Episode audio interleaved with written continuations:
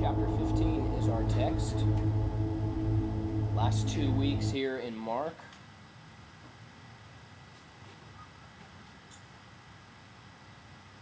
I was thinking since we went one chapter at a time through Mark, maybe next week I'd do one verse at a time through Numbers. tell your friends. I'm not sure where we're going to go after Mark, but we'll see. Kind of like this chapter at a time thing. So uh, let's read it. Immediately in the morning. oh, okay, let's read it together. Uh, immediately in the morning, the chief priests had a, held a consultation with the elders and scribes and the whole council, and they bound Jesus, led him away, and delivered him to Pilate. And Pilate asked him, Are you the king of the Jews? He answered and said to him, It is as you say. And the chief priests accused him of many things, but he answered nothing. Then Pilate asked him again, saying, Do you answer nothing? See how many things they testify against you. But Jesus still answered nothing, so that Pilate marveled. Now at the feast, Pilate was accustomed to releasing one prisoner to them, whoever they requested. And there was one named Barabbas, who was chained with his fellow rebels. They had committed murder in the rebellion. Then the multitude, crying aloud, began to ask him to do just as he had always done for them. But Pilate answered them, saying, Do you want me to release to you the king of the Jews? For he knew that the chief priests had handed him over because of envy. But the chief priests stirred up the crowd so that he should rather release Barabbas to them.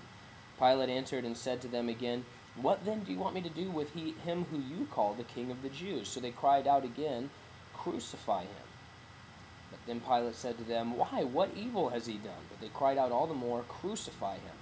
So Pilate, wanting to gratify the crowd, released Barabbas to them, and he delivered Jesus, after he scourged him, to be crucified. Then the soldiers led him away into the hall called Praetorium, and they called together the whole garrison. They clothed him with purple and they twisted a crown of thorns, put it on his head, and began to salute him. Hail, King of the Jews! And they struck him on the head with a reed and spat on him. And bowing the knee, they struck him, uh, they worshipped him, excuse me. And when they had mocked him, they took the purple off of him, put his own clothes on him, led him out to crucify him. Then they compelled a certain man, Simon, a Cyrenian, the father of Alexander and Rufus, as he was coming out of the country and passing by, to bear his cross. And they brought him to the place Golgotha, which is translated the place of a skull. And they gave him wine mingled with myrrh to drink, but he did not take it. And when they crucified him, they divided his garments, casting lots for them to determine what every man should take. Now it was the third hour, and they crucified him. And the inscription of his accusation was written above, The King of the Jews. With him they also crucified two robbers, one on his right and the other on his left. So the scripture was fulfilled, which said, and he was numbered with the transgressors. And those who passed by blasphemed him, wagging their heads and saying, Aha, you who destroy the temple and build it in three days, save yourself. Come down from the cross. Likewise, the chief priests also, mocking among themselves with the scribes, said, He saved others. He himself he cannot save. Let the Christ, the King of Israel, descend now from the cross, that we may see and believe. Even those who were crucified with him reviled him. Now, when the sixth hour had come, there was darkness over the whole land until the ninth hour. And at the ninth hour, Jesus cried out with a loud voice, saying, Eli, Eli, lama sabachthani, which is translated, My God, my God, why have you forsaken me? Some of those who stood by, when they heard that, said, Look, he's calling out for Elijah. And someone ran and filled a sponge full of sour wine, put it on a reed, and offered it to him to drink, saying, Let him alone, let us see if Elijah will come to take him down. Jesus cried out with a loud voice and breathed his last. Then the veil of the temple was torn in two from top to bottom. So when the centurion who stood opposite him saw that he cried out like this and breathed his last, he said, Truly, this man was the Son of God.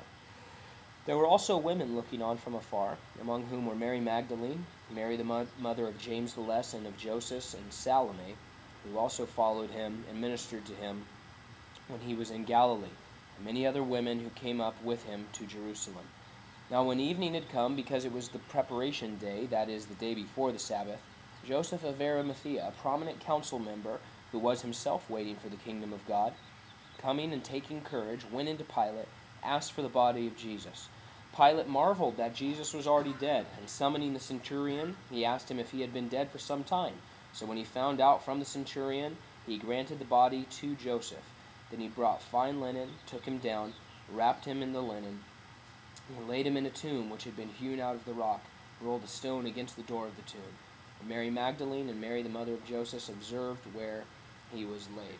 There are really two different looks that I'd like us to take at this text. Uh, the first, of course, is to look at Jesus. You, you can't come to the crucifixion story without pausing to reflect on what it is Christ did for us there and how horrifying it really must have been as we look at the verses, in one sense, we see Jesus doing very little. You know, for especially in a book like Mark, where Jesus is talking so much and doing so much and moving around so much. You know, we, he doesn't really say all that much. He doesn't really take much action. He simply goes along with what is unfolding around him. Yet we understand that this chapter is the pivotal point of all human history. It is the culmination of God's plan of redemption. And these verses in these verses, we see what great things Christ suffered and what great lengths he went to so that he might save you and I. This is the demonstration of how much value God places on the people of earth, that he would pay this sort of price in order to repair the broken relationship between us. That, that's a rift that we created. But here demonstrated, we see the kind of value that God places on us. The text says that he was numbered with the transgressors. It was a prophecy, of course, that we see fulfilled as Jesus was shamefully hung naked between two thieves, and so literally he was hung with criminal transgressors. But it also reminds us that we are the transgressors. You and I are the transgressors, uh, but Jesus made himself sin for us. He numbered himself with us so that we might receive his righteousness. The King of the whole universe, the Creator of all things, determined to identify with us so that he could pay a debt that he did not owe. And without being too graphic or reveling in the violence of the crucifixion, I think it is important to realize that God could have orchestrated a different kind of execution. I was just thinking about this yesterday about how, you know, the Lord, you know, could have dis- determined to send his son to pay the debt for sin at any time and in any culture and, and in any, you know, type of execution. Uh, it was death that w- was required for sin, for the sins of the world. But God did not settle on a painless injection like we have today or a simple beheading uh, when offering up his son. Because in the crucifixion, we see how far God is really willing to go in his love for us. Farther than anything in our imagination, farther than any person should have to endure, more excruciating than any other punishment or sentence. You know, the Lord effectively sent himself into a culture where um, that, uh, that perfected execution and, and, and torture in execution. And the crucifixion reveals the thoughts of God and his heart for us, that he considers us priceless, that he is willing to pay the cost to bring us salvation. And as you look at the physical and emotional and shameful lengths that Jesus went to so that he might offer a person salvation, you, you, you know, we may not see Jesus saying many things, but what he was saying with his actions was, yes, yes, I will pay this price for you. I know exactly what's about to happen, and I've orchestrated this from before the foundations of time, and I will do this for you. He was willfully offering himself to this terrible, terrible death because of the value he places on your life and my life, and he was demonstrating how active and how real his love really is. Uh, he, he was numbered with us by his own design and by his own free will because of his personal love for you and for me. That's why he endured the crucifixion. And anyone, any group or any person or any teaching that would attempt to limit Jesus' love for the people of earth or limit his sacrifice or devalue God's feelings for the people of earth is just an affront to the crucifixion, which fully accomplished what we could not. And so, just not to pause necessarily on the, the brutality or the violence of the crucifixion, but to, to pause and think that, you know, the Lord could have accomplished this in any number of ways, but he went to the farthest extreme to demonstrate his great love for us. And so when we read this account, we should remember that each stage of his suffering, each one was worse than the rest, but it was a step that Jesus took with me in mind. It was a step he took with you in mind. The beating and the, the illegal trials and the beatings and the scourgings and the carrying of the cross, and then the crucifixion. Each one worse than the last, and each one was like, yes, I, I continue to, to, to love Gene. I continue to love the people of this earth. I continue my desire to send them an, uh, an offer of salvation and, and reconciliation. Because we are worth it to God. We are the object of his affection. And though Jesus despised the shame of the cross, the Bible says that the prospect of making right what we had made wrong was a joy to him. And so, you know, this is just a mind blowing revelation of, of who, who God is and what his heart really is for you and for me. Um, and, and it's a, a very beautiful thing. It is a love that cannot be overcome by any force or by any evil or by any suffering. It is a supreme, conquering, enduring love. That's what we see in the crucifixion. Now, our desire is not only to see Jesus, you know, which is obviously the most important thing, but then, of course, we want to apply these things to ourselves. And looking at these verses, you know, probably sets a new, uh, you know, group of thoughts spinning in our heads when we remembered what Jesus said a few chapters ago that we as disciples are to take up across ourselves. So, you know, I mean, it, it's one thing to hear him say that back in Mark chapter 8, but now to see what that meant and see how, how that was physically carried out here in Mark chapter 15 is pretty shocking that Jesus says, hey, uh, you're going to take up a cross the way I took up a cross. And, and um, I mean, it's shocking. But again, we find that the life God is calling us to is not a partial commitment, it's not a weekend hobby. We are called to the kind of surrender and willingness that we see God demonstrating in his act of saving us from sin on the cross. And so, even if we here in this group are not going to end our lives in martyrdom, and we probably aren't, the Lord says that what He's looking for is the kind of submission and the kind of selflessness and the kind of following that Jesus embodied as He carried His cross to Calvary. Uh, but then, the devotionally, I thought there was a lot of stuff that we could learn by looking at the other people in this text. Because if you took this text and made it into like a play, say, I mean, there's a huge cast, really. Um, there's, there's a whole bunch of people here the religious leaders and Pilate and the crowd. Um, they're talking to Pilate. There's Simon the Cyrenian, the soldiers, and the centurion at the cross, the passers-by at Golgotha, and the man who offered Jesus sour wine. There's Joseph of Arimathea, women watching from afar, and so there's just a ton of pe- people, you know, cast in this uh, story, and, and each of them can teach us something. If we went through and looked at each one and, and what they were doing and how they were responding, I mean, there's a lot that we could learn um, devotionally, but largely this chapter is the compilation of people who didn't do the right thing when the time came. People who, you know, just had their own motivations or, or just went along with the crowd or, or you know, or, or just didn't do the right thing. Obviously, Pilate is the guy who most embodies that statement. I mean, of all of the people in this text, he very willfully and knowingly, for no reason, sent Jesus to torture and death uh, despite the fact that it was clear he had done nothing criminal. So he didn't hate Jesus like the religious leaders. I mean, you understand why the religious leaders wanted to kill Jesus. They hated him, they were envious of him. Pilate just. He just, I know this guy didn't do anything, but these people are, you know, giving me a little bit of pressure, and so, yeah, I'm just going to kill this guy. And, and it's really shocking. But there at the end of the text, we see at least one guy doing the right thing Joseph of Arimathea. Uh, as so many other disciples abandoned Jesus or looked the other way or or just went along with the crowd. Uh, as so many other people part, participated in what was going on that day, we see this guy taking a stand and doing what was right in the eyes of the Lord. And I'm glad that it's at the end of the chapter because, you know, devotionally, we always talk about and believe that discipleship and living out the Christian life is not about what we do to make God happy with us. Instead, it's it's about seeing what God has done and then we respond to it. And that's kind of the picture we see here in the chapter. Seeing that God isn't waiting for us to earn his favor, but that he has already gone the distance to reach out to us. And then because of his love for us, we choose to follow after him and love him in return and be disciples.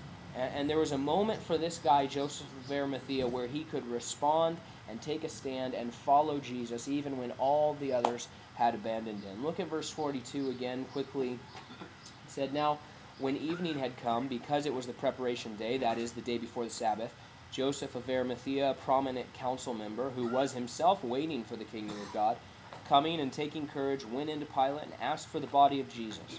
Pilate marveled that Jesus was already dead, and summoning the centurion, he asked him if he had been dead for some time. So when he found out from the centurion, he granted the body to Joseph. Then he brought fine linen, uh, excuse me, then he bought fine linen, took him down, wrapped him in the linen, and he laid him in a tomb which had been hewn out of the rock and rolled a stone against the door of the tomb. What I like about this little section is the fact that we see Joseph described as a man who was waiting for the kingdom of God. And then we see him actually being a part of the kingdom of God, actively being a part of that work. And those are two things that we are called to as Christians today. We're to watch and to wait and to be excited about the future eternal kingdom of God. But it's also essential that we actively participate in the kingdom work right now. And that's what Joseph did. I mean, really, it wasn't anything huge or spectacular, it wasn't anything miraculous. It was a simple thing that he did. But he, it wasn't without risk or sacrifice or difficulty. Uh, you know, Joseph understood that he was potentially laying his life down for Christ when he went into Pilate. I mean, Pilate, this was the guy who just tortured and murdered, murdered an innocent man because some Jewish leaders asked him to do it. You know, and so obviously to go in and identify with Christ and say, hey, I, I want to identify with this guy right now, you know, obviously on the day of his execution, that was not without risk. And so we have to give Joseph that. But the text says he took courage.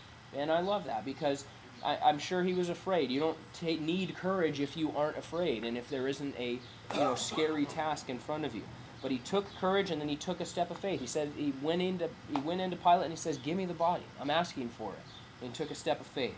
He did what he could to honor his Lord. And while I said that what he did was simple, it, it definitely wasn't easy. Uh, the task that he did here. It wasn't glamorous. It wasn't exciting. You know, it, it says that he went and he detached Jesus' body from the cross. And um, I'm, I'm sure that was a terrible thing.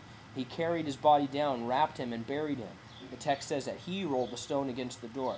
And now, you know, I have to believe that this was not the kind of work that this guy did day to day. I mean, this guy was not a grave digger. It says he was a prominent council member. This was a man of wealth and a man of influence a man who made decisions for other people. But when it came to his discipleship and his faith in the Lord, he humbled himself and did what needed doing. It was difficult. I'm sure it was even disgusting on some levels.